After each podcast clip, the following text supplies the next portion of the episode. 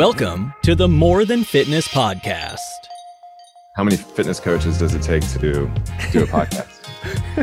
Dude, we're we're all set now. I know, dude. That, that's typically it's typically how it goes. So in the beginning, I'm just always like, you know what, we'll we'll figure it out as we go. But but yeah, no, I think we're we're all set now. You've got your mic. You look all professional. You got better lighting than me. Oh well, that's just because it's natural lighting. I'm facing a window right here. I had to draw the blinds, or else I look like a ghost.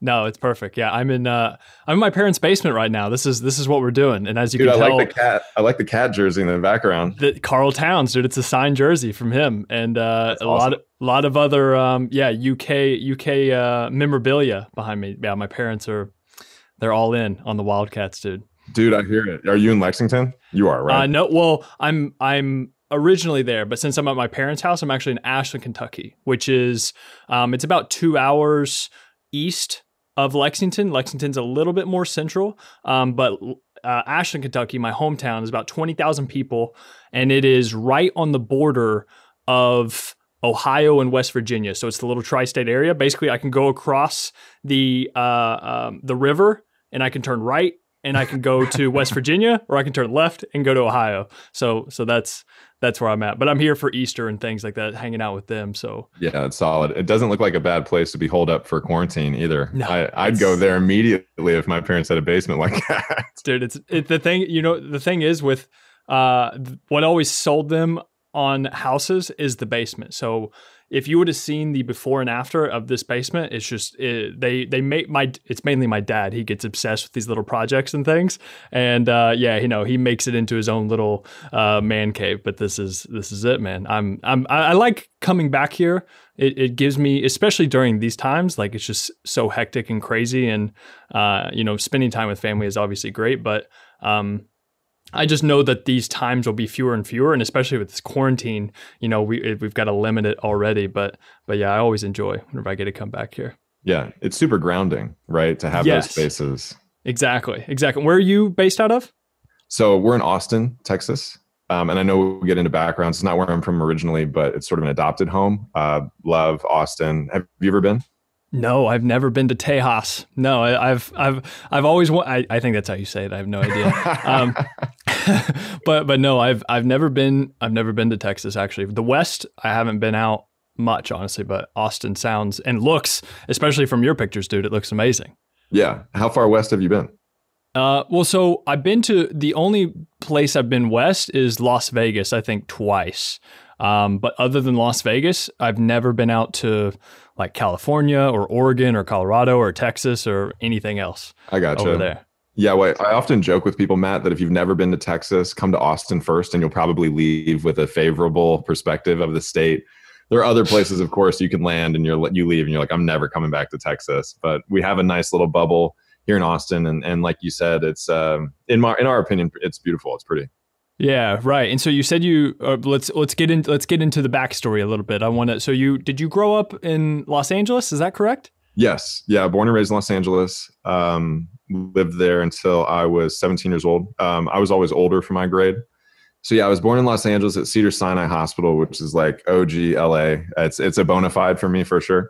Um, I also went to the public school system, and so I went to uh, Palisades High School, which um, oddly enough, uh, a ton of celebrities have gone to if you look them up. Yeah, and I feel like I've heard of that, like a, for some reason. Right. Yeah. I mean, Steve Kerr, he went to Pally. Okay. Uh, there you go. Yeah. Yeah. And, and when he was there, you know, Jeannie Buss, who's now the owner of the Lakers, was there. Um, Chip England, who's the shooting coach for the Spurs, he was there. Um, in addition to like J J. Abrams is one of the newer names. Um, but yeah, Forest Whitaker, a ton of actors and actresses. And so Um, grew up in L A, and then I was I was a competitive swimmer. I played basketball and swam, and then slowly swimming sort of took over, and, and that was the one I was going to have the most opportunity to go to college.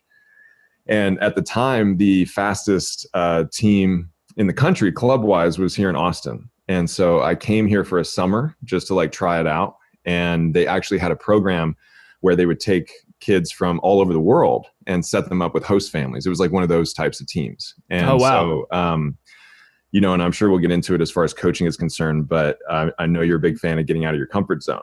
Mm-hmm. And so uh, I come from a swimming family. And so my dad was always preaching, like, you got to be around faster kids to get faster. And so when I came here to Austin during that summer, um, I got really fast and made an all-star team. And so my parents, who had me, you know, right when they were about forty, so they were older and a little bit more established. Like, um, okay. Yeah. I mean, I never beat my dad in anything, because when I was ten, he was like, I'm too old. Like, I'm not going to play you one-on-one anymore. Right. I feel that. But, but they had, you know, I'm an only child, so they had the means to um, basically send me here. And I lived with a host family for six months, which was challenging, but very helpful for, in, you know, internal growth. Challenging in, in what way? Sorry to cut you off. I'm curious. No, challenging in what ways?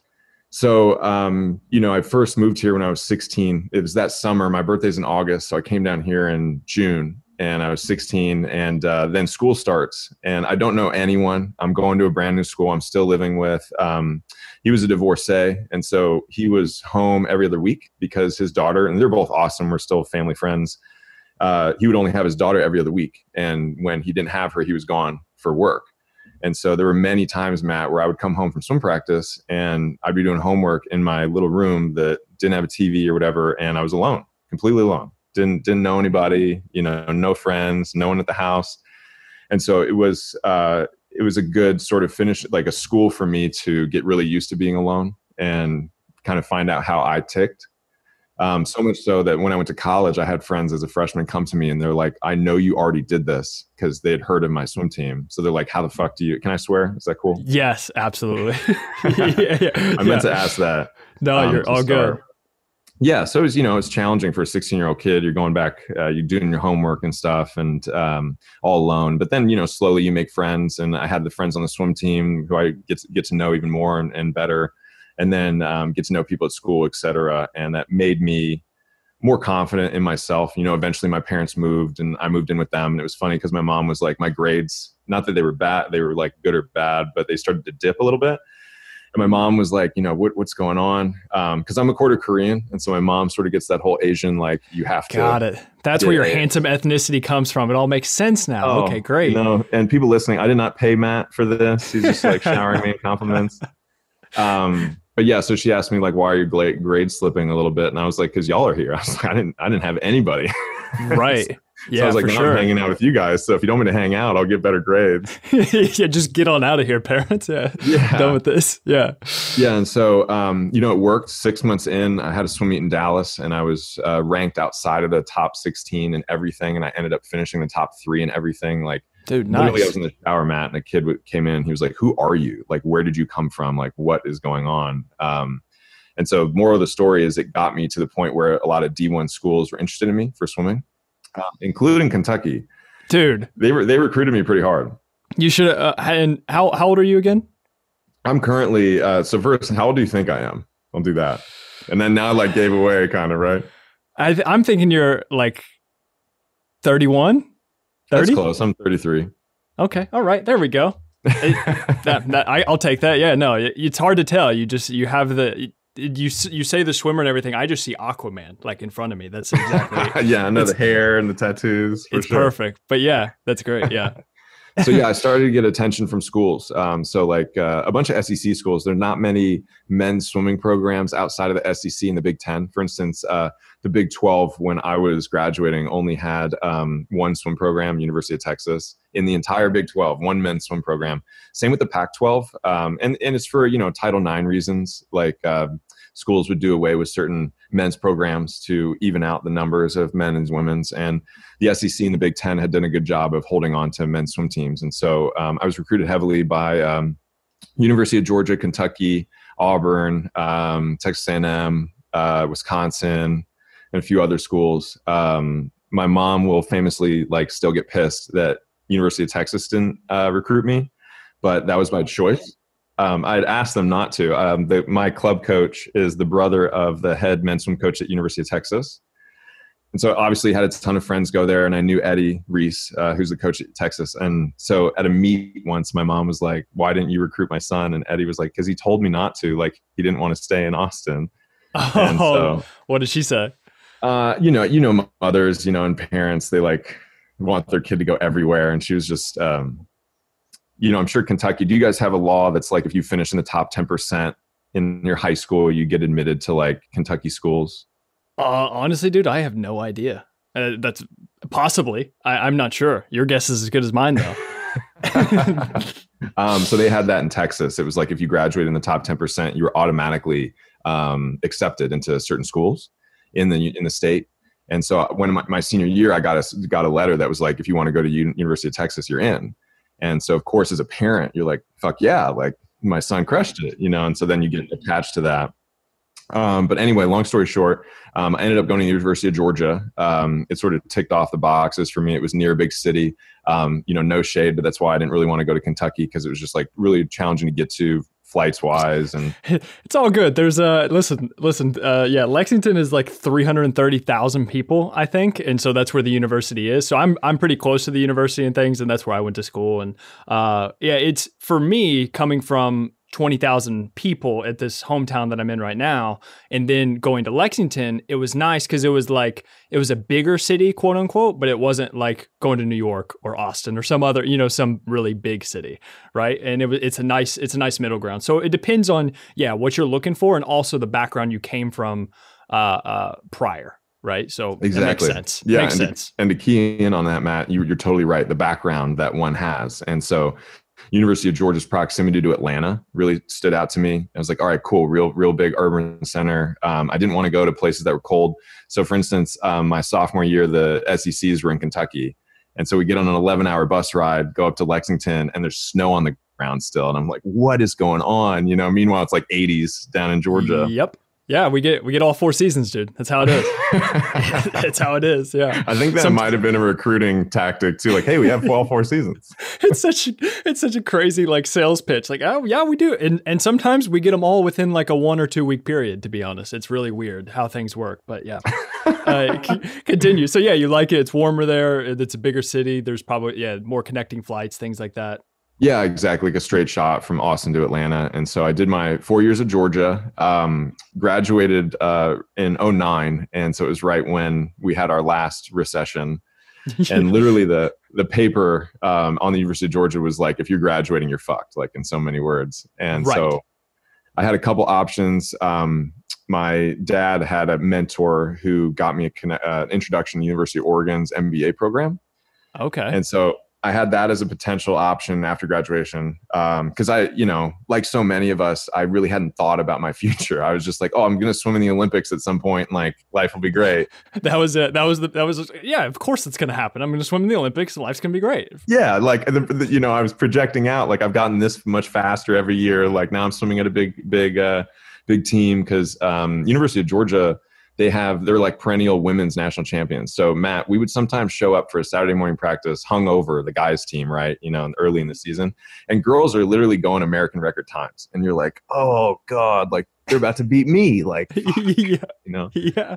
Um, and so uh, my junior year didn't make the Olympics. And so it was kind of this wake up call. And so I went to a career fair on a whim and ended up just bullshitting with uh, people from Hollister, like Abercrombie and Fitch and Hollister. And so no way. Yeah. My two, yeah, I literally had a resume in my back pocket. I was like, not as together as I am now. I just went with friends. I was like, yeah, fuck it. Like I'll throw a resume in my back pocket. Hey, just you in guys case. Should hire me. I was going to go in the Olympics, but I'm thinking Hollister and Abercrombie and Fitch are going to work out for me now. Yeah.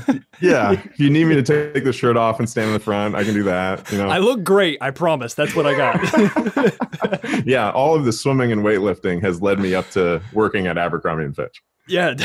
It's, it's destiny, dude. It's destiny. Totally. So I had those two options, um, M B A program or like managing a Hollister, Abercrombie and Fitch store in, in L A actually. And so um, I was like, I want to go with option A and get the M B A. And also I was really leaning on my dad, who I'm super close with. And um, he's been a big mentor in my life. And he was like, yeah, you know, now's a good time if you can get your M B A and sort of wait it out and wait until jobs come back and you get hired and you have this piece of paper. And so Oregon was like, hey, we'll count your swimming as um, work experience. And I'd also worked for the athletic department my junior, senior year at Oregon, at Georgia.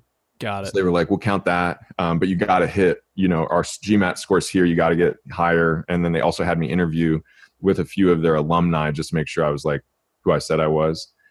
And so spent the entire summer, again, coaching, LOL, but I got a tutor and I was like, I need to get a good grade on this. I need to pass this. And so grind for three months and then took the test literally two weeks before school was going to start. Um, get, get the result immediately, sent it to Oregon. They were like, okay, you're in, you start in two weeks. And so went up to Oregon, um, did two years there. And then um, I actually got married uh, the first time.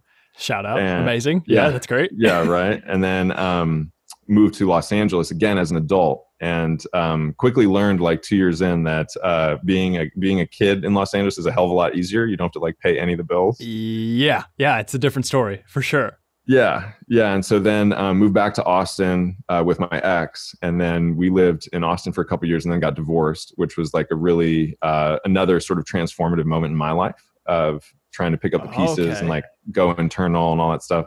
Yeah, so like Dayla and I, my wife, we haven't been together like. I had my first marriage and then got divorced, and then um, did a lot of soul searching. You know, what, learned what more. The, about what was the age of, of the first uh, marriage?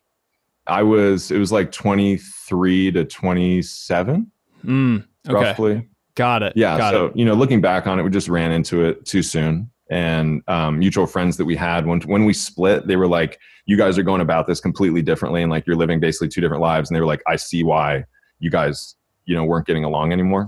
In this, in the sense of, in the sense of like your, your career path or your personalities or personalities. Okay. Got it. Yeah. Yeah. I think we just, we were too young. You know, it's the age old story. You jump in too soon. Like, thankfully we didn't have any kids. And so, um, you know, not that that's easy, but it was easier than, you know. No, it having, makes sense. That definitely, that definitely makes things, uh, yeah, quote unquote easier.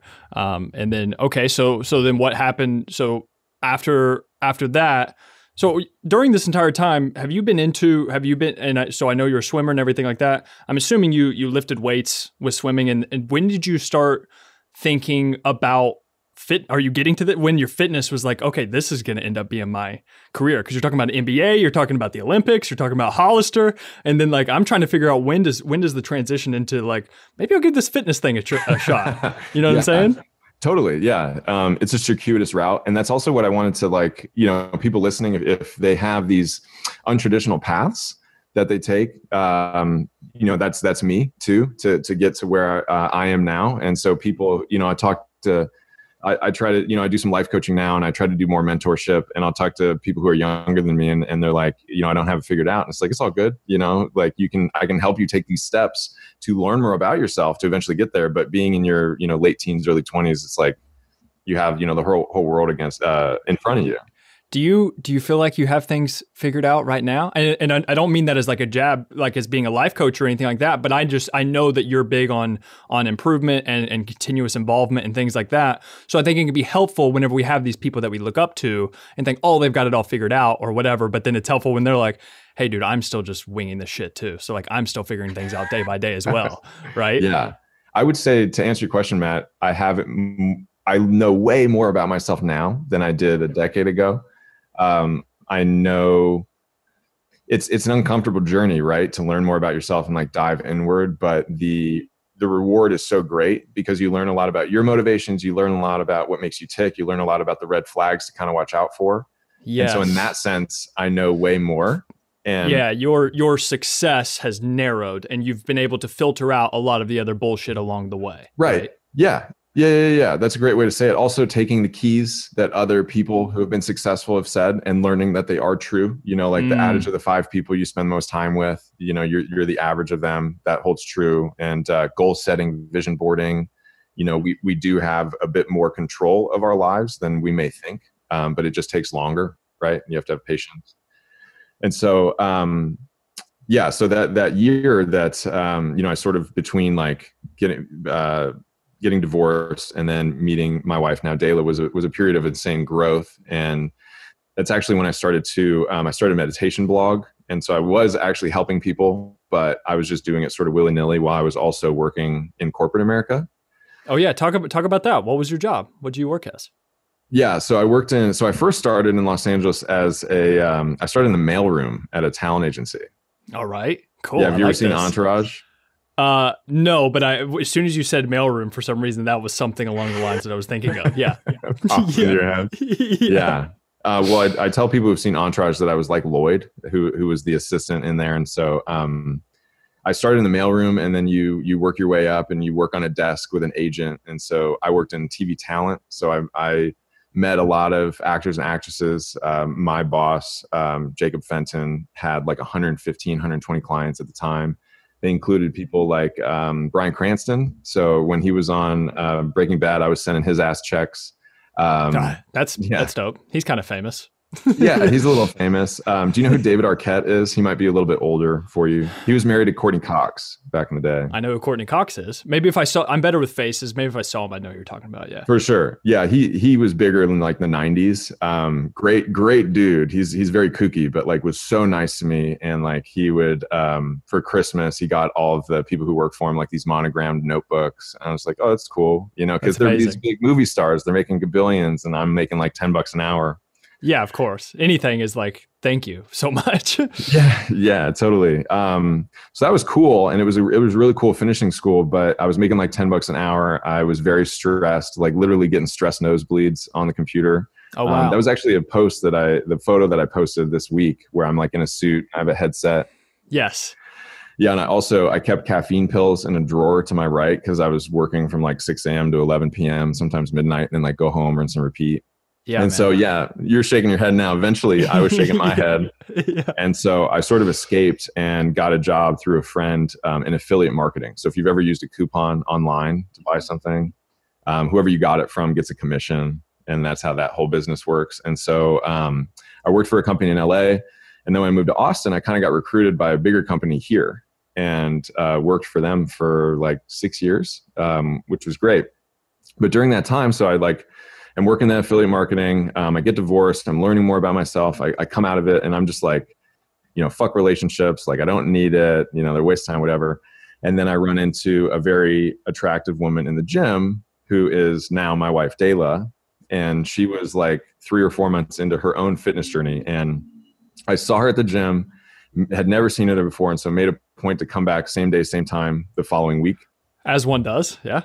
Right. Yeah, yeah, yeah. And um, I figured, you know, this isn't like Kentucky uh, rec. Like I'm, I have, you know, no guarantee that I'm going to see this person again. That's that's true. Yeah. Yeah. And so I couldn't slow play it. So um, I talked to her at the end of the workout, and we ended up having an amazing conversation for like thirty or forty-five minutes. Um, wow. Exchanged numbers, um, and so you know, end up dating because I, um, I don't know. She just sort of like, and now looking back on it, I think there was sort of this universal reason. But I was like, I think she's different. Like, I'm down to get in a relationship with her and try this out again, even though I was sort of hurt the first time. What was the pickup line? Whenever you went up, or did you just, was it just like, hey, what's up? I'm super handsome. What's your name? um, yeah, it's a great question. Uh, so, yeah, and this is for people listening. Don't be a creep at the gym. Like, you know this, right? yeah, yeah, yeah, yeah, yeah, yeah. But um, there are creepers at the gym. And so I tried to establish that I was not a creeper. And so she was getting it. She was doing some cable rows and was really getting after it. And I don't really see women working out like that. And so I happened to be sitting on a bench and she walked by and I just threw out my hand for like a high five. And she high-fived me and sort of like giggled a little bit. And so I was like, okay, cool. I can probably talk to her. I waited until her workout was done. So like dudes listening, wait until the girl's workout's done so you don't interrupt. Yes. Yes. And I had a legit question about an exercise. And so I was like, if she wants to answer it, great. And then I'll let her choose, you know, like if she this wants to keep talking to me, I'll know. Thank you. I love it. Um, and so uh, I asked her about this exercise and she answered me and then asked me a question. I was like, oh, cool. Like she's down to talk. And so we talked for like thirty, forty-five minutes and we hit on a bunch of key points, just like shared values. You know, that's what, again, like getting older, people talk about, oh, you want to do the same things as your partner. And then some people say like opposites attract, et cetera. What I truly believe is one needs to find a partner that shares the same values, because then everything else is is based around that. And you guys can do different things. You can do things together, you know, whatever the case may be, as long as you can keep coming back to that central hub, so to speak. Um, so we start dating and like, a month in, you know, Dayla had a, a private Instagram, but she was like, hey, I, I'm thinking about like posting about my journey. And like, because she's like three or four months in, she was showing me pictures of what she used to look like. But she was like, I also got accepted to grad school for nursing. She's a labor and delivery nurse. Mm, and okay. So she was like, what, you know, what's your input? And I was selfish because I was like, well, I don't want you going back to school because then you'll be like at school and at work. I won't probably see you all that much. And I was also mm. like, you know, you're going to go into more student loan debt. Um, and, and, but I was like, the other option is you start posting about your journey and I don't know, like maybe you can grow your Instagram and then maybe, you know, that becomes sponsorships. And like, maybe you could have clients at some point and you could have this like empire. And of course, this was, you know, she had two hundred thirty followers at the time. Yeah. How many years ago was this? This was a little over four years ago. Okay. So yeah, Instagram's still prime time. Yeah. Yeah. Yeah. yeah. Like it wasn't like I had more followers than she had. I had, I had like eighteen hundred, nineteen hundred, something like that. And so, um, she starts post. So she picks that one. She's like, you know, I want to do this. Um, it sounds like it's going to be more fun and like, who knows what could come of it. Um, and so, yeah, like uh, we move in together. Uh, we lived in a five hundred square foot uh, studio apartment when we first moved in together, which is like a good litmus test for if you can get along. So like quarantine and chill has been fine, dude. We're we're in a two yeah. bedroom now. Like it's it was, so much was, easier. Was uh was this in Austin? Mm-hmm. Okay, so you were in Austin in a five hundred square foot. Okay, yeah. So you're you're getting close. You're getting to know each other real quick. Exactly. Yeah, yeah, yeah. Really like no way to get away, but we never. You know, we never like got, went at each other. We never got annoyed by each other. Uh, Dayla, my wife, she's um, she was born in Northern California and kind of bounced around, but she's kind of from Fort Worth. Mm-hmm. Um, that's where she went to middle school and high school. And then she got in University of Texas, graduated like top of her class, got a nursing job at one of the major hospitals here in, in uh, Austin and in Texas. And just to shout her out, she got um, she was nominated for Nurse of the Year in uh, Austin every year. She was a nurse, and she won it her last year. She oh, also wow. has won multiple DAISY awards, and if you're a nurse listening, you know the importance of those um, because one is voted on by their peers, and one is voted on by um, patients. And so mm. she would get these amazing letters, right, from moms being like, you know, thank you so much for like bringing my son or daughter into this world, blah blah blah. Wow. And so she, She was this, you know, had so many accolades as a nurse. And I think I know that's what makes her a good coach because she actually cares, right? Yeah, of course. Yeah. Shout out, shout out to Dayla. Shout out to all the nurses out there right now. How Dude, about that? Yes. Yeah. And I would love to get into that as well with uh, everything going on with COVID because we have a ton of, because Dayla, her history of nursing, about a quarter of our clients are nurses. So we're having a, a really like front row view. Yeah, I bet, man. I bet. Um, and so uh, basically, you know, Dayla would work like three twelve plus hour shifts a week. And then on her off days, she would start programming. So she would make like dumbbell only workouts and she would make eight week programs and like abs workouts. And you're and, still, uh, are you still working at the, sorry to cut you off. Are you still working no, at fine. the, are you still working at the, um, affiliate uh, marketing? Yeah. Affiliate marketing. Okay. Got it. Yeah. So all I'm doing, like I've been joking with her that I was going to be like her manager. Got it. And so like on the weekends, literally it was cool, man. We'd, we'd wake up on Saturday and, and just have coffee and we'd talk for like two to four hours for real about like, you know, where she could take the business or like what's the next thing she could do.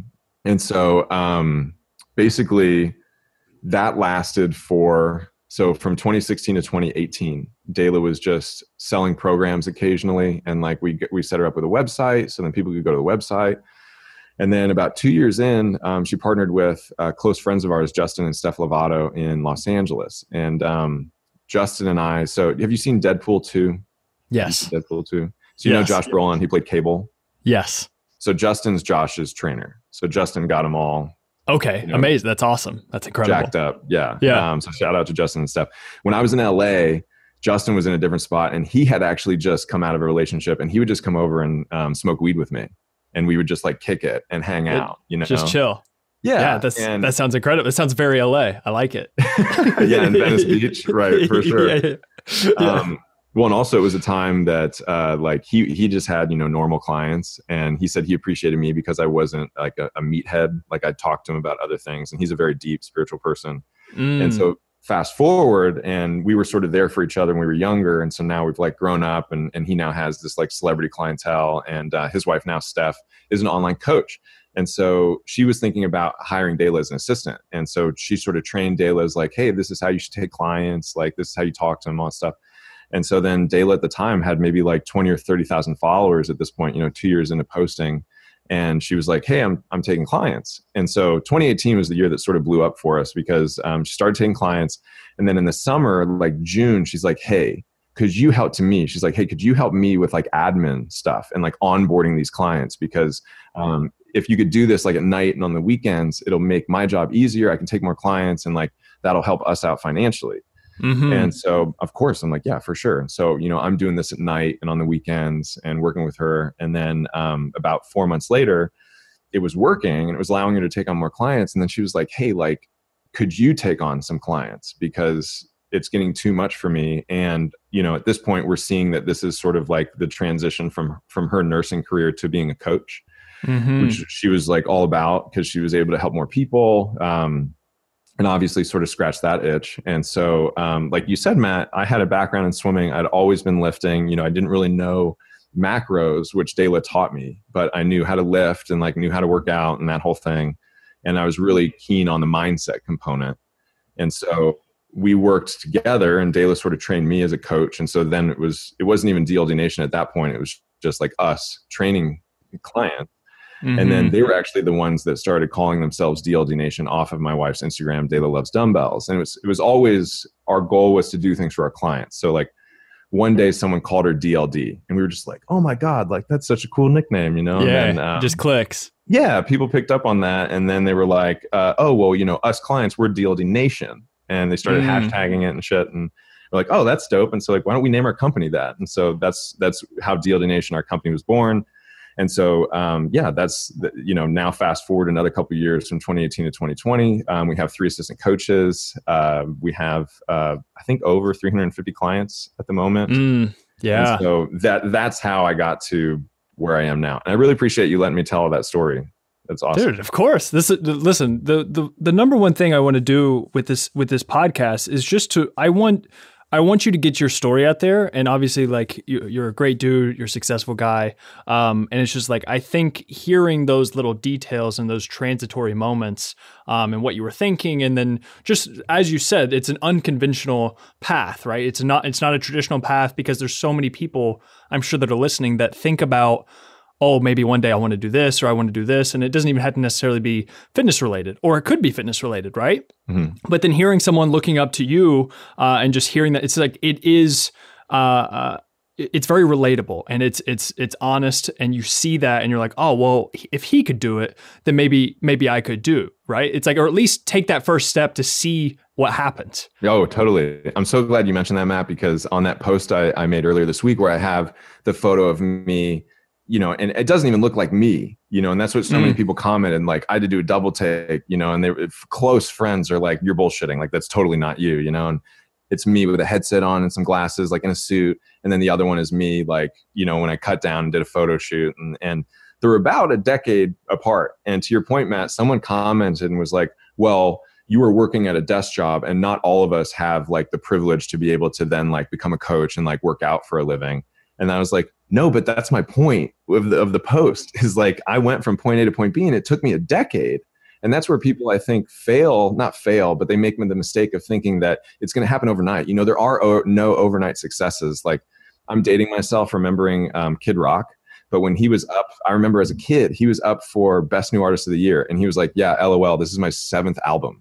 And he was just like, there's no overnight successes. And that really, really rung true to me. And that's, you know, that's the real deal. Like, even N B A players, football players, like it, it takes them a time, it takes them a while, you know, like people knew who Karl Anthony Towns was at, at Kentucky, but then it still took him like years in, you know, the days, the weeks, the months, working so hard to become like an all-star, you know, and then people are like, oh shit, Cat, he's dominating. They haven't seen like all of that work.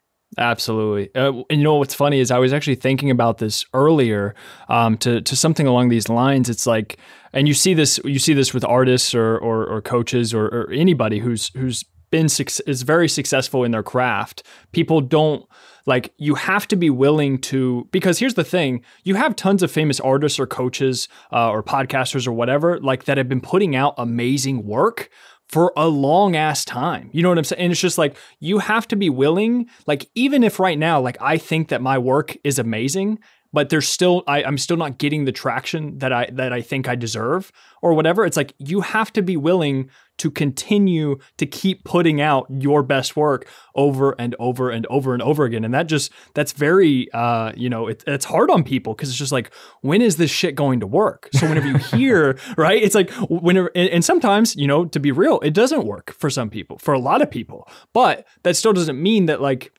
you shouldn't at least give that effort, like give your best effort over and over and over again, as long as you're still seeing some type of progression uh, and getting smarter. And then you're also enjoying it as you're doing it.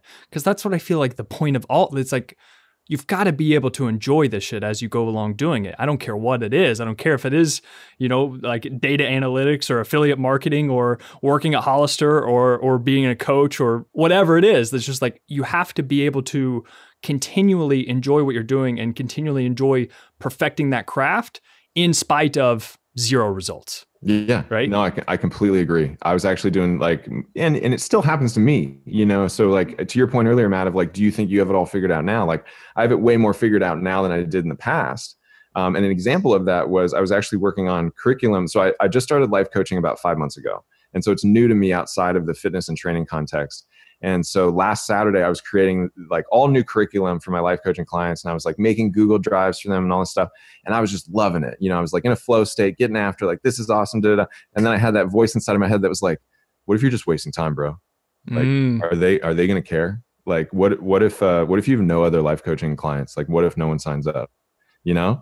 And ten years ago, I'd be like, yeah, fuck this. I'm gonna go smoke a joint. Like you're right. Voice in my head, you know? Um, yeah. but, but through, doing these practices over and over again, I was like, hey man, like, why don't you shut up? Because I'm having a ton of fun. And that's the point at the end of the day. Like I feel fulfilled. I'm scratching that itch. I'm, I'm very passionate about it. I'm in a flow state. So like, you know, those voices, sometimes you need to silence them. Um, it reminds me of a story that I read years ago, but this guy who worked at Facebook and he was living with a, a roommate in New York, and the roommate had put out um, a, a request for a roommate, like, hey, you know, open whatever. And she was the one who actually wrote the article that I read. And she was like, so this guy just shows up and he's like, hey, I'm new to New York. I'm working from Facebook. Like, you know, I'm down to take your room. And so she's like, cool. And she was looking for sort of a friend. And so he would come home every night and she would have a glass of wine and be like, hey, like, you want to watch something? Like, hang out. And he was like, no, I got to run. You're like, I'm grabbing my camera. Da, da, da. And he was like a videographer.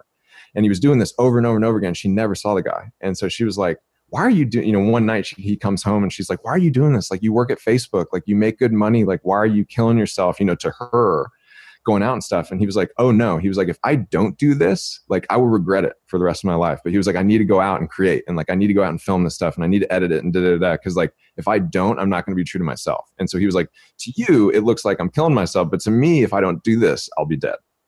Yeah, no, that makes a lot of sense. I like that. Dude, one, one, one story I like to, uh, talk about with certain people. I think it's a, it's a fable. Um, but I heard, I don't know if, do you know who Derek Sivers is? The entrepreneur? Oh yeah, for sure. Yeah. Okay. I fig- C D Baby, right?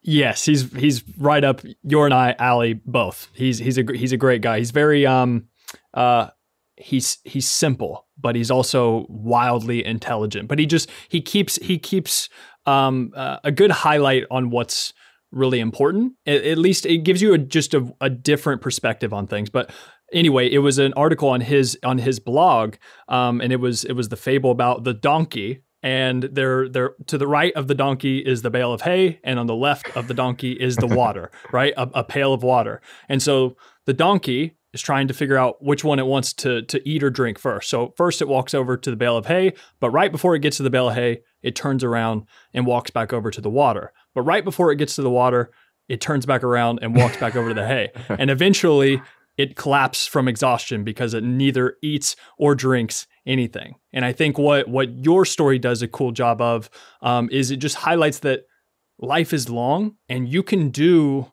multiple things. And like, you don't have to worry about be, like whenever people would first want to become a coach or something, like you, you want to do everything, right? You want to have eBooks, you want to have programs, you want to have courses, you want to do mentorship, you want to have meetups, you want to do a membership site, like you want to do Instagram, YouTube, like there's so many different things.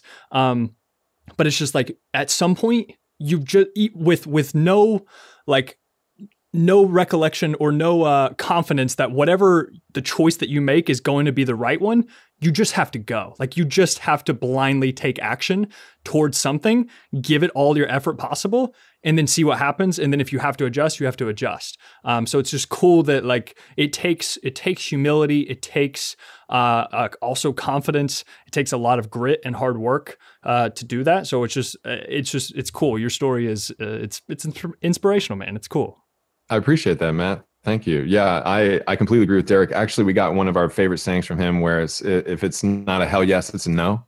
Yes. That's one of his favorites. Yes. That's that's really helped me out. Um, but yeah, you are so right. And that's what I would tell people who are younger. Like, yeah, just pick one thing. Like it might not be the greatest thing ever and it might not be your dream job. Like also that American dream, quote unquote, is a fallacy that now, right? Like, you don't hear about people who work somewhere for fifty years and then they retire and get a gold watch. Like, that doesn't happen anymore. And so for people who graduate high school or college, or, or maybe don't go to college and they just get into a job, it's like, dude, just do that for like eighteen months, you know, and, and then poke your head up and be like, do I like it? Or like, do I want to do something else? And now you have eighteen months on a resume, you know, a ton of people, and you've actually have some work behind you. Um, but you're totally right, man. It's just getting in, basically diving in and swimming. Yeah, dude. I love it. Really. You wrap it up. You wrap it up with that little bow on top with the swimming reference. I love it. That's amazing. Uh, well, what's what's what's exciting you right now? Like, are you a are you a um are you a day by? So I know you said you like vision boards, like uh, uh, uh, thinking of big dreams, and and later on down the road. Are you more of like a, a day by day person, or are you? Do you have this five year plan, then a two year plan, then a one year plan, then a ninety day plan? Uh, which what kind of type are you? That's a good question. Uh, I think defined by my origin story, quote unquote, I, you know, you can throw a three or five year plan out the fucking window like that. Right. You know, that didn't work. Yeah. Um, what's funny too, is in affiliate marketing, I had, I had that plan. So like I, I was a published author. I'd been featured in trade magazines. I'd spoken on panels. Like, I'd done all these things to progress that forward. And then, you know, completely do it, do like a turn and become a coach and like work with my wife, and then start that over and, and start that, you know, um, credential building, if you will. And mm. so I don't, um, I don't really like three, five, ten year plans, because I think so much can happen. I mean, let's look at this year, right? We all went into twenty twenty being like, uh, twenty twenty vision, like, oh, it's going to be great. It's right down the shitter. Yeah. Yeah. Oh my God. It's been horrible. Um, yeah. And so uh, I kind of throw those three, five year, ten year plans out the window, but I do quarterly go goal set. Um, because I think quarterly uh, goal setting is more manageable, and you can break it down into like, okay, what do I need to do in the next three months? And what do I need? So then by proxy, what do I need to do this month and this week? Da, da, da. Um, and there is a magic behind that. You know, even if you like, don't look at your goals and you do that, I guarantee you wake up three months later, you're like, oh shit, I did that one. I did that one. I did that one just simply by writing it down.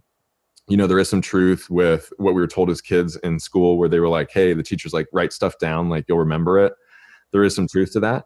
Um, so I, I do quarterly goal setting. Um, that's also what I recommend for my life coaching clients. But a tenet that I sort of live by, and you may already know this about me, but I'm a huge Kobe Bryant fan. So that's another reason why this year has been very, very challenging. But he he would always say, get better every day. And like, don't don't worry about it. And like, you know, as a coach, you know, you have a client come to you and they're like, oh, fuck, like I binged, you know, I fucked up. And it's like, okay, like, congratulations, you're human. Like, yeah. Just try to be better the next day, you know, get better the next right. day. And so that's what I try to tell myself to calm my shit down if I get stressed, is like, okay, like what what could I have done differently today, and how can I apply that to the next day? Mm, I like that. I like that. I actually just did a, um, I did a, a I call them mini-sodes, so my mini podcast basically, and it was a, um, it was advice from a Navy SEAL on mental toughness, uh, and and it was from Andy Stumpf. So uh, I'm, I'm a twenty-six year old white male, and I'm a big Joe Rogan fan. So imagine that. Solid. Um, you know I love Joe Rogan too. He's great. Here, here we are. Yeah, but so he, he had Andy Stumpf on, who was a uh, a, a retired Navy SEAL, um, and and he now is an instructor and helps out with a lot of the BUDS training. So a lot of the Navy SEAL training uh, and all the trainees that go through that, he helps kind of uh, basically torture them, for lack of a better term. Uh, but he also he he likes to ask questions, since he went through it, and since he you know he's he's a smart dude. Um, but he has these these trainees who are going through this, who have given up you know D one scholarships, college scholarships, like their entire life, because they want to become a Navy SEAL. Uh, and then they go through BUDS training, and then they end up quitting, right? So they, they've given up everything, and then they end up quitting. So he's like, why why did you quit? Like, you gave up so much to do this. Why why did you why did you end up quitting this? And and they say that they got overwhelmed. They, it was either physically, mentally, like with everything that's going on, the lack of sleep, uh, you know, everything the, that goes on during BUDS training. Uh, they just said they simply got overwhelmed with all of it. So he said the the The trainees who are best during those times, and the ones who come out the other side, are the ones who are able to keep their world small. He said they can they can take the big and bring it small. Uh, so instead of thinking about big problems, all these things going on, he's like, what basically what's the very next task that we can do? He's like, they're able to keep their world small, keep their focus small, one breadcrumb in front of the other. Uh, he said, I would even take it like meal by meal. Uh, and he said that he said that you can look at you can look at the SEAL training which is one hundred eighty days long. He said you can see it as you can see it as one hundred eighty days long, or you can see it as a sunrise and a sunset one hundred eighty times. And and that's basically his mentality and going through it. Whenever I heard that, I was like, that's it. That's it. Like that, that it, with with so many different things, with diet, with exercise, with life, with fitness, like whatever. It's like keep, being able to keep your world small and stay on task. And just whenever you do fuck up, like you fail fast and you get to the next thing. It's just like like you said with the client who messed up. It's like, okay, cool. Like just the next thing, very next thing, and just constantly refreshing that over and over and over and over again. It's just like if you can do that, the ones who f- can fail The, the the quickest and get back on track the quickest, it's like that those are the ones who typically do the best. Dude, yeah. Whoever people listening, that like go back, rewind that. Because Matt, Matt just dropped a big knowledge nugget. Listen, I'm telling whenever I heard that, I was like, fuck, that's good. I was like, that's that's amazing. I was like, because I've always tried to put it like because you hear those things like fail fast, um, or or even like one of my favorite is like focus on the next five minutes. Like I like that as well. But whenever you said keep your world small, it was just a, it was a nice visual in my head that I was able to just shrink down. I was, it, I felt it whenever he said, keep your world small. I was like, that's so true. Just like your, your immediate surroundings, your immediate next task, do that. That, that's all you have to do. And that just brings the, the, the big mountain into this little tiny, like molehill. Totally. And one, it's like sports, right? So like Kentucky's in a close game, right? Let's say a Final Four or something. After the game, Calipari is going to be like, we were just taking it possession by possession. You know, we're not thinking about the next game. We're just thinking about, okay, this time on offense, this time on defense. Don't get overwhelmed with the whole big picture. And that's been really helpful for our clients now with um, quarantine and social distancing. Uh, like we, you know, probably like you, we've gotten clients ask like, man, I can't wrap my my head around these at-home workouts. You know, I have a couple dumbbells or like we have, you know, um, Dayla, myself, our team, our coaches, we were very quick, thank God, to put together a lot of like at-home dumbbell only, bands only, you know, no equipment type stuff. And so people have these bands and they're like, you know, Sean, I'm not really getting much out of these workouts, you know, and I can't really dig it. And I'm like, okay, do take a workout and just focus on one set and just push yourself that one set. Be intentional about it. Take it to your max, that one set. And like, all right, cool. Now you did that. Now the next one, just take it one set at a time. If it takes you, you know, a little bit longer, okay. You know, if you only get through three exercises because you're getting used to the bands, like, okay. But at least each each one, you were very intentional about it and you narrowed it down. Like you said, you took the big and made it small. And that makes things more manageable because then we don't get overwhelmed as humans. Yeah. Yeah, absolutely. So you said you're you're into meditation and things like that. Are you, uh, have you ever used Sam Harris's Waking Up app? Oh yeah. Um, I haven't used the, the, the app specifically, but I've used a lot of his guided meditations. Dude, you need Waking Up. You need the app because you need the app because the, the, um, he has these small videos in there called theories basically. And it's just his little lessons and, and just about, uh, uh, being present, mindfulness, meditation, uh, whatever, whatever, whatever you can think of. But he he has one. It's it's on begin again. Um, simply being able to begin again. And I think whenever you said just focus on that one set, it's like it's also another concept of uh, um, whenever you're going through a workout and say the workout's going super shitty and say the glory days whenever we're back in a gym or something, right. And you're you're on your phone right in between sets, you're just not feeling it. Right. You're just, you're, you're just kind of out of it. You're like, man, this workout's going shitty. You're like, maybe I should go home or something. Uh, he, he, I think he, I don't know if he referenced this in the app or not, but he was just like, there's no reason why you can't make, like you can't decide in that moment, whenever you're feeling shitty, whenever the entire workout up to this point has been bad. He's like, there's no reason why you can't decide at that moment that the rest of the workout or the very next set is going to be the best set that you've ever done in your entire life. Like there's no reason you can't put in that effort from that point forward. He said, simply just whenever you get overwhelmed, whenever you, whatever, run into these issues, he's like, it's just a matter of beginning again. Yeah. Uh, and so of course with meditation, you can understand that's kind of the principle that he, that, that you follow whenever you're trying to meditate, just like focus on breathing for, for, you know, simplicity's sake, focus on your breathing, get distracted, bring your focus back on the breath, begin again. Over and over and over and over again. Well, I'm I'm I'm a sucker for sports analogies, but to use another basketball one, shoot or shoot, right? You're not yeah. gonna tell Steph Curry he's oh for ten. You're not gonna be like, bro, sit down. Like, oh, you're, you're done. Like, no, keep shooting. Like, eventually you'll go ten for ten. Like, let's go. And it is having that short-term memory. Um, also, random question: do you hear the grunting in the background? Can you pick that up at all? Oh, I don't actually. What is that? Is um, it your wife? Yeah, she's working out. I was like, just F Y I, like we might hear you. Um, yeah, we, we have like a makeshift gym in our kitchen slash living room in our apartment. I, I saw that you just got like barbell racks around your your apartment. I'm like, that's that's those are those are some coaches right there. I love it. Just yeah. like ah, the living room looks good for a rack. Dude, that's totally what we did. We were like, this we could fit one right here, and we moved a mirror from our bedroom out into the living room, and it's been uh, great. But yeah, I'm a huge perfect. fan of meditation. Um, I've used Sam Harris's guided meditations on YouTube. So like people listening, if you want to get into it, he's got great ones. Um, he's also just a great writer, a great thinker. Um, I've, I've been meditating now for about a decade. And so I've practiced different types. Um, I haven't done transcendental meditation, but I've like obviously listened to music. Either. What's that? Uh, sorry, I haven't either. Yeah. But I've, I've thought about it, but. So are you, are you a meditator as well? Uh, I, well, so I use, I use Sam's app often. Uh, and, and just literally because he hasn't, he has the, the fifty day course, right? Where mm. it's just, it's basically, it starts at the beginner level and then he gets more complex basically as you go on. Um, but then also he has meditations that he drops every single day. And then he also brings on other uh, people who practice different types of meditation. So I think Locke Kelly is another one. I don't know if you know who Mm-mm, Locke Kelly is, I don't. Um, but other, other, Uh, and also conversations like podcasts basically with these uh, um, just heavy, heavily spiritual people, and just the the conversations that they have.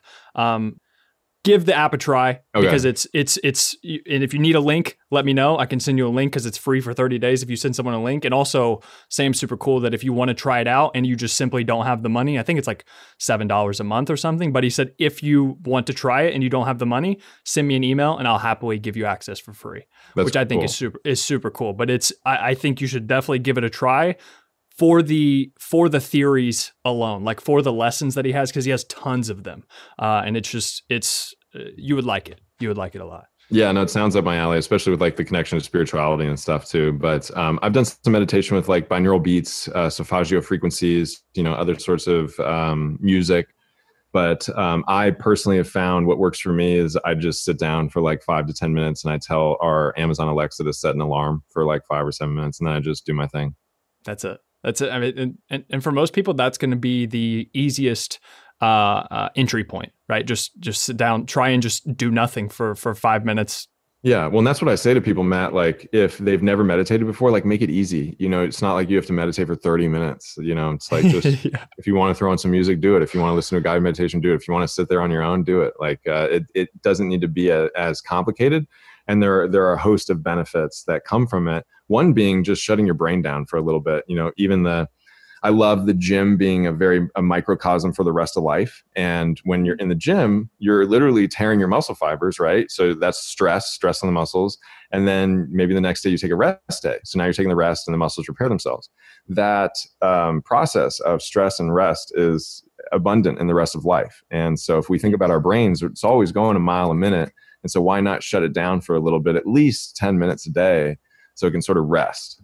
Yeah, no, yeah, at least. I think it's just, there's there's so much value in in boredom and silence and solitude. And now now people don't really have a choice, to be honest. I mean, of course, if you if you have, have kids and things and you're stuck at home and then you've got, uh, you know, a big family or something like that. But some people are, you know, just a lot, spending a lot of time alone. And I think it can be... Um, It can be really good and also really bad, because it also makes you face your inner demons. Whenever you, uh, you know, the the famous quote, um, I forgot who it was by, but it's like the hardest hardest thing, or what, what was it? Uh, uh, the hardest thing for man is to sit alone in a room for thirty minutes with his thoughts, or, or something like that. It's just like it's it's it's it's so true. But that's whenever all these inner demons and reflections, because you don't have the constant distraction anymore. You've got to face those problems. Yeah, that's what I saw, an Instagram post, like right around the time when we were all being told to stay inside and people were freaking out. Uh, the post was like, why, why are you freaking out? Like you're you're with yourself. And it's like, if you know, you really need to, if you're freaking out, that's a good sign that you need you need to do some work and get used to being alone, because the fact of the matter is you're never really alone. You're hanging out with yourself. And if you like yourself, it's super easy. You can, you can spend, you know, that's what I've been telling like my parents. Um, you know, they're in their early seventies. They're in really good health. Um, but they've been staying inside, you know, and other people in our lives who are staying inside. I'm like, yo, yeah, like I saw a joke, someone saying that they were pissed, they like couldn't go outside or whatever. And they were like, yo, Anne Frank lived in a cupboard for like two years. Like everybody calm down, you know? And you think about historically, because I was a history major at Georgia, uh, you think about people who had been, you know, in internment camps, Holocaust survivors, um, Nazi occupation. You know, they didn't have internet, and they were going down the street to get a loaf of bread. That was it, you know, and they had people like actively messing with them. And how yeah. uh, grateful are we that we can FaceTime and you can get anything on the planet to watch, you know?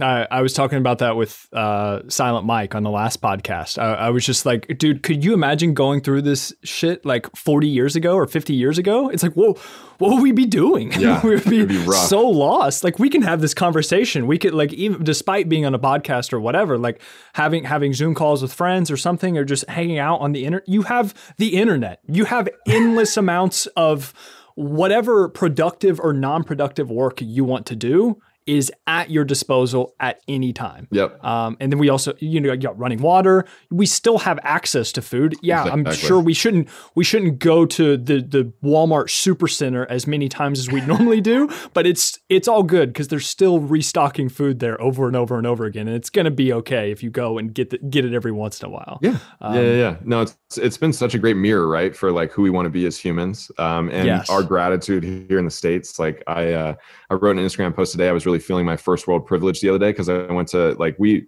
we live uh, next to the Whole Foods world headquarters here in Austin. Oh, nice. And so I went over, that's like our local grocery store, quote unquote. And I went over there the other day, and they were completely out of eggs, completely out of eggs. And, you know, one of my favorite foods. And so I'm sitting there and I was like, man, like, how grateful am I to never have thought of this? Like, I go to the store, yeah. like, I'm going to get some more eggs. And you go and you're like, oh, they're out. I'm like, okay, cool. I guess I'm going to have to come back another day for this. And that yeah. thought never really occurs to you. Yeah. Oh, damn. Got to come back tomorrow and then it'll be there yeah. magically. It's just like, all right, if that's the, the, the thing that I've got to worry about the most right now, I think we're doing, we're doing okay. Exactly. Well, shit, man. I, I'm sure that we could we could talk for, for hours and hours, and and hopefully we will continue to uh, expand this this friendship. And I'm so glad that we have some mutual friends. And I saw with with Carter and Kaylin, they've they've been promoting your stuff, and I saw him, I was like, this dude looks pretty pretty dope. He looks right up my alley. I don't know why, but he does. And then I see Fitness Shaman, and I see the stuff you're writing. I see the dope tattoos and stuff, um, and, and the, the stuff that you're putting out. It's just it, it's great, man. So yeah, thank you first off for for for the work that you do and the stuff that you're putting out for people, but also for for coming on and, and chatting with me today, man. Hey, thank you, Matt. I mean, right back at you, man. I really appreciate you having me on. This is the beauty of the internet. Like we were just talking about, connects people, like-minded individuals, people are getting along. Like we probably would have never have met, you know, otherwise outside of Instagram. Yeah. You got a great co-sign from Carter. I was messaging with him yesterday, sharing some voice memos. Yeah. Fist pump. I did before, if we could, uh, a couple more minutes, I did want to dive into your watch because um, for those listening, Matt had given me a heads up what to expect on the podcast. And I was like, all right, this is dope. And he meant, he he was like, I'm going to be wearing certain things that mean something to me. And so he was like, don't be surprised. And one of them, you mentioned the gold watch, which I've seen. Oh, it, the, the necklace, the necklace. Oh, is that what and it was? And the gold the watch. Both, okay. both. I, I, rock I would both, love to dive into that because I have a very similar piece of jewelry. So dude, I just want to share that let's story. do it. So it, it's actually, it's this it's this gold chain. And and so the, the the deal with the Hawaiian shirt and this, the the chain that I wear. You the don't Hawaiian look as shirt, ridiculous as you think, by the way. Matt sent me an email being like, do not be alarmed. And I get on and I'm like, he's just chilling. Like this doesn't, it'll alarm me.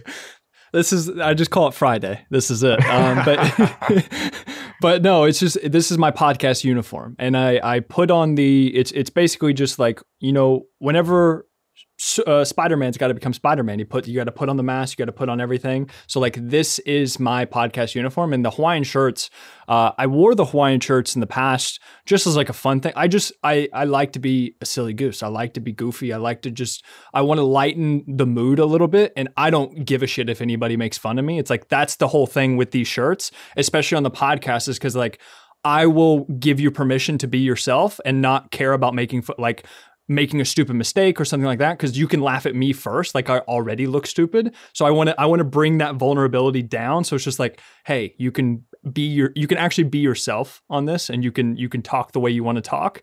Um, and it'll be okay here.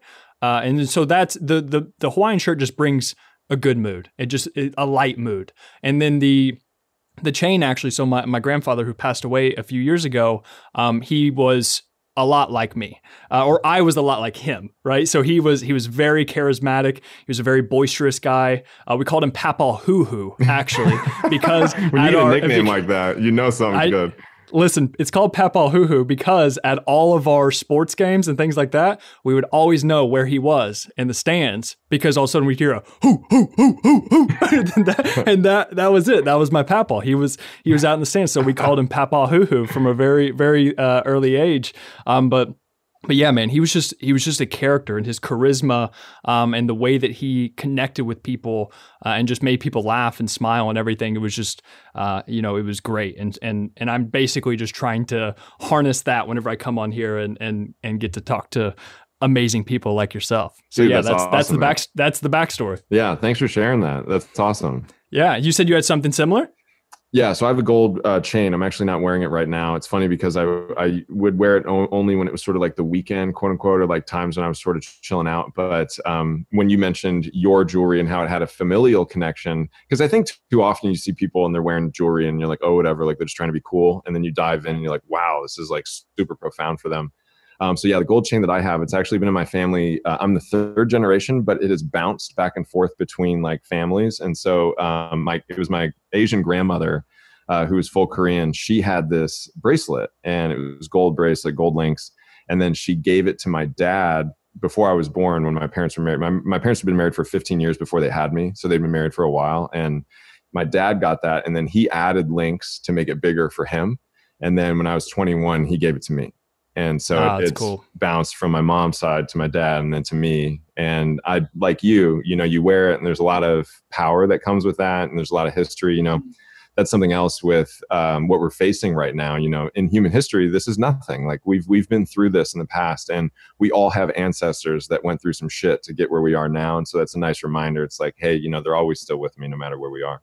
No, oh, that's cool, man. No, I really like that. And yeah. And you're, and you're right. It, it's just whatever, whatever you need to to harness that, whatever the the, the spirit, the the essence, uh, whatever whatever you want to call it of of that that that hand me down piece or, or that of the people that you got that from. It's like that's uh, um, that connectivity. It just it can't be done with, with anything. That's what having something physical like a necklace or or whatever it is. It's like yeah, it's it's just yeah yeah it is a gold chain or whatever. But it's like no, this is this is Papaw Hoo Hoo, right? Yeah. Like this that's yeah, exactly that's it's it's cool, man. So that's that's incredible. That's dope, man. Yeah, well, this was awesome. Thanks for letting me share that. And I appreciate hearing about your story too. Yeah, man. Of course, of course. We're definitely we'll definitely have to do this again. Hopefully. Um, you know, whenever, whenever the world opens up again, like doing, doing them in person and things like that is, is, is the best. We need to figure out, we need to figure out when we can all, um, meet up, me, you, Carter, uh, Kaylin, your wife, everybody. Uh, I would love to just hang. I just, I love meeting other people like, like you all in the fitness industry and, and connecting and just, you know, shooting the shit or, or making content or, or whatever, just, just hanging out. And so we gotta, we gotta do that in person. Oh, completely agree. I will say out of the different industries within with which I've worked in, um, the fitness community has been by far the most supportive. Like it is so wild, but um, you, Carter, Kate, like anyone for the most part that I've met in this community is very positive. They're all about helping other people. And um, it's something to be really celebrated. But I think I'm not trying to drop the dime, but I think Carter and K P are trying to move to Austin. So you'll just when when things open back up and we can travel again, you just come to one place and we'll knock everybody out. Listen, I'm down for it, man. I, I can, I, I'll be, I'm going to, I'm going to be moving up to New York, I think by the end of this year, uh, to be living with my girlfriend cause she's there nice. For school. Um, so, so yeah, I know New York, I can fly out to basically anywhere in, in tomorrow. Right. So, so we'll, we'll get that figured out for sure. Awesome. Um, but, uh, but cool. Where, where can people, where can people find you? Yeah, good question. Instagram is probably the easiest way. My handle, like you'd mentioned, Matt, is Fitness Shaman. So yes, there are three S's in the middle there. Um, and so Fitness Shaman on Instagram, um, you can find us via our D L D Nation Instagram, which is also D L D, D L D, and then Nation spelled like nation. That's where we feature a lot of our clients. You can meet more of our team. Uh, you could also go to D L D nation dot com. That's where we have not only applications to join our team, but we also have a ton of workouts you can do at home, which is now more important than ever. Um, but yeah. I would start with Instagram first. That's probably the main one. Yeah. And then the podcast, plug the podcast, dude. Thank you. Yeah. So kind of to your point earlier, you know, people try to do a ton of things all at once. Mm-hmm. Um, I had actually podcasted with my friend Justin out in L A, and he had a podcast and he asked me to be on it as kind of like the host and just sort of like set him up for things. And then I was like, well, eventually I want to do our own. And so we are nine episodes into Shots to the Dome. It's, it's a, sort of like a D L G Nation sanctioned podcast. But if you come to my Instagram, click the link, you'll find a link tree, and there's a couple different ways to listen. And you are definitely now on the list for a guest, and we'll, yes. we'll do this back and forth. I, I would love that, man. I would appreciate that. I'll make sure I'll make sure I, I link all of those things in the description. And uh, yeah, definitely, definitely go check check him out and the D L D Nation. Thank you, sir. Sean, thank you so much for coming on, brother. I appreciate it. Yeah, I appreciate you, Matt. Thanks, man. And that is that, my friends. Thank you so much for listening to another episode of the More Than Fitness podcast. And please, if you could help me out a little bit here and leave a rate and review in iTunes, and also take a screenshot and post it up on your I G story. Tag me at Matt McLeod six. I'd love to share it. I'd love to connect with you. I'd love to hear your feedback about the podcast, and also so that we can share the word with other people. I would love to build up this community, build up this tribe of people that we have like you and I, uh, and get the word out there. Uh, also, if you want more free content, you can check the links in the description. I have my free four-week workout plan, The Ultimate Physique Development. And also, if you want to work with me online, one-on-one for personal coaching, you can check the link in the description as well. Uh, and anything you else you need, please send me an email, send me a D M. I would love to hear from you. Again, thank you so much for listening.